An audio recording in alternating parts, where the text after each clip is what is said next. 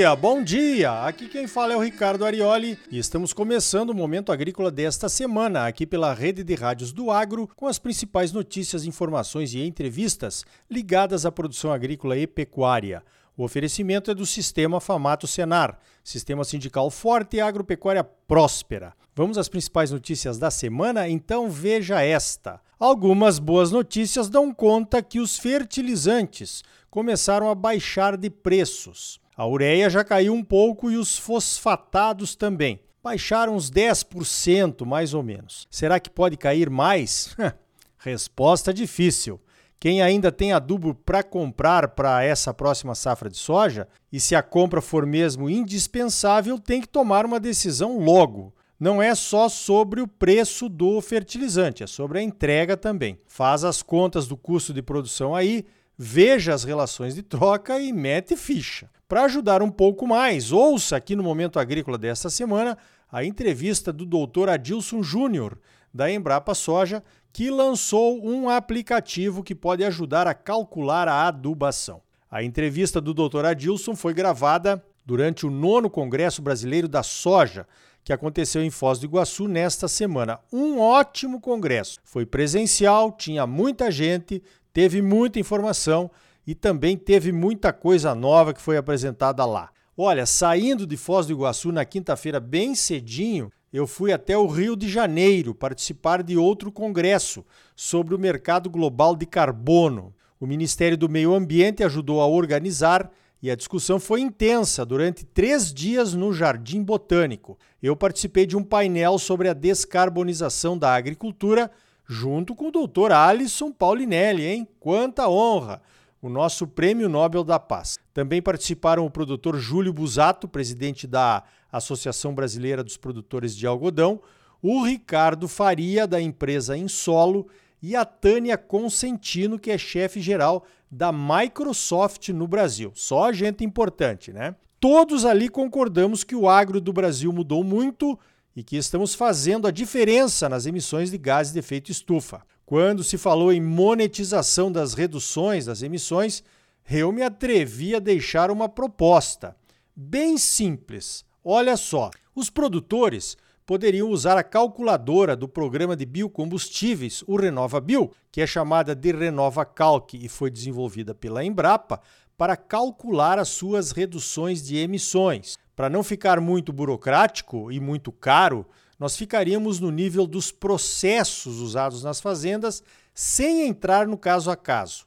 Por exemplo, se o produtor faz plantio direto, se usa inoculação na soja e no milho, se faz a segunda safra, se usa os sistemas de produção, se tem floresta e por aí vai. Para cada tonelada de carbono economizada, o produtor poderia emitir um certificado de descarbonização, o mesmo CBIO dos biocombustíveis. Cada CBIO equivale à redução de uma tonelada de CO2 em emissões para a atmosfera. E esses CBIOS do agro poderiam ser vendidos em bolsa e comprados pelos outros elos da cadeia, que poderiam provar para os seus consumidores com a compra dos CBIOS que só compram produtos sustentáveis de produtores sustentáveis. Desta forma, os produtores seriam remunerados pelas boas práticas, que emitem menos gases de efeito estufa, e seriam encorajados a aumentar ainda mais a sua sustentabilidade para poder vender mais CBIOS no mercado. Eu acho que isso aí ajudaria até na nossa imagem, na imagem do nosso agro,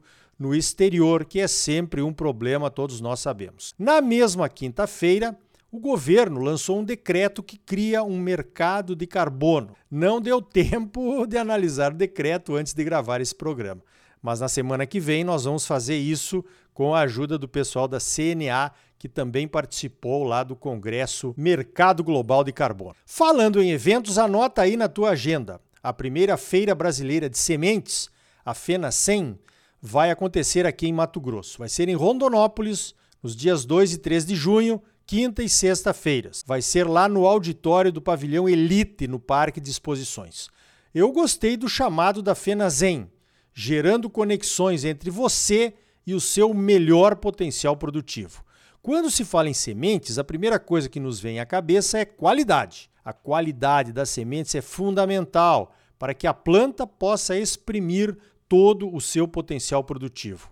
Eu aprendi com o Dr. Silmar Pesque, que é decano professor lá da Universidade Federal de Pelotas na área de sementes, que semente não é insumo, semente é matéria-prima. Sem a semente nada acontece. Então, semente é realmente matéria-prima. O resto é insumo. Toda a cadeia de produção de sementes vai estar reunida lá na Feira Brasileira de Sementes, discutindo como entregar mais qualidade aos seus clientes.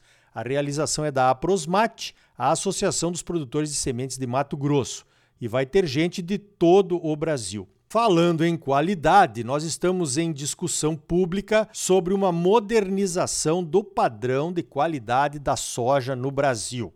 A consulta pública foi iniciada pelo MAPA, o Ministério da Agricultura. É um assunto melindroso, mas bem oportuno. É oportuno porque a China, o nosso principal comprador de soja, aliás, o principal comprador de soja mundial, também apresentou uma proposta de um novo padrão na Organização Mundial do Comércio, a OMC. O novo padrão chinês está também numa espécie de consulta pública mundial desde o ano passado. Olha, voltando ao padrão de soja do Brasil, algumas considerações. Primeiro, é preciso diferenciar o padrão dos descontos baseados no padrão. O Ministério não entra no mérito de como os descontos são feitos pelas tradings e pelas indústrias para que a soja comprada por eles seja adequada ao padrão. Umidade, por exemplo. O padrão do Ministério define uma unidade máxima, mas não define como será o desconto de peso da soja que for entregue com essa umidade acima do padrão. Entendeu? Cada empresa usa uma tabela de descontos de umidade diferente. E essa tabela tem que ser conhecida e deve ser negociada pelos produtores com as empresas e não via padrão. Falando em umidade, o novo padrão do Ministério propõe uma nova umidade de 13% contra os atuais 14%. Os chineses também estão propondo 13%. Nós, produtores brasileiros, não podemos aceitar isso sem uma compensação no preço da soja, numa conta de padaria, se a umidade padrão baixar 1%, de 14 para 13, em cada 100 cargas entregues, os produtores vão receber 99 cargas pelo novo padrão. Desta forma, estaríamos perdendo por conta da umidade menor que deveríamos entregar para atender o padrão.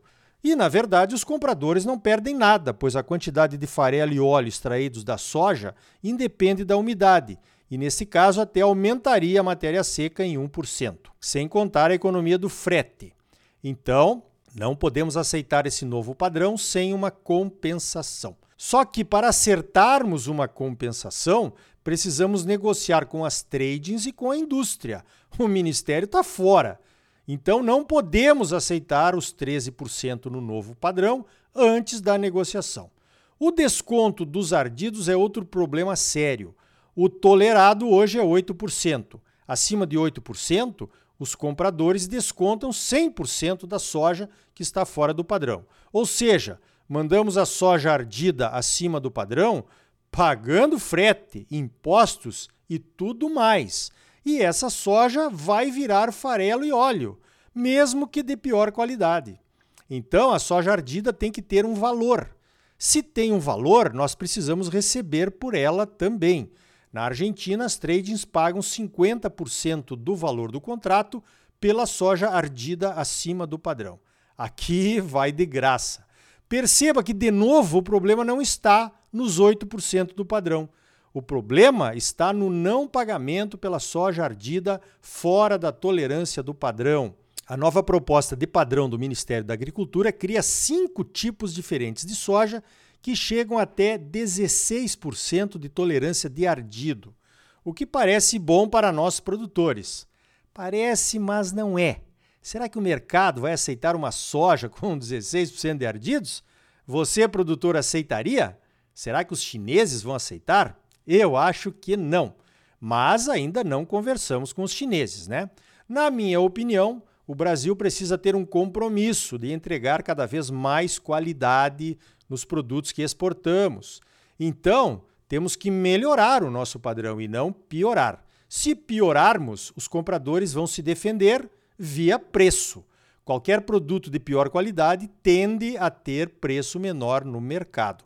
Qualquer produto, não só a soja. Então, o prazo do Ministério da Agricultura para discutir esse novo padrão de soja termina, ou terminou, dependendo de quando você está ouvindo esse programa, na segunda-feira, dia 23 de maio. Eu acho que está apenas começando. Nós precisamos conversar com as tradings, nós precisamos conversar com as indústrias, nós precisamos conversar com os chineses, nós precisamos conversar com os produtores americanos, argentinos e paraguaios. Precisamos conversar. Não adianta sair brigando, cada um querendo puxar a brasa para o seu assado. Temos que pensar que o Brasil é líder mundial e temos que agir como líderes, é o que se espera de nós. Falando em classificação de soja, outra questão controversa é a interpretação dos defeitos da soja pelo classificador. É assunto de muita polêmica há diferenças enormes nas classificações quando realizadas por pessoas diferentes. No Famato Embrapa Show, vamos apresentar um equipamento que está sendo desenvolvido por uma empresa chamada Brasil Agriteste, em parceria com a Embrapa, que vai classificar as amostras de soja automaticamente.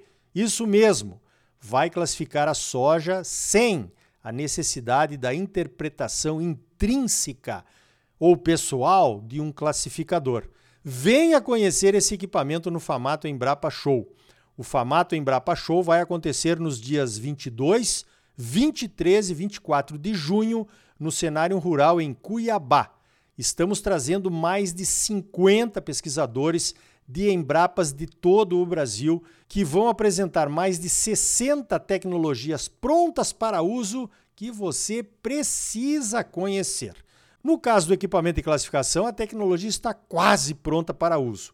Então, vamos ver se conseguimos ajudar o pessoal da Brasil Agritest para acabar com essa dor de cabeça que virou a classificação da soja em todo o Brasil.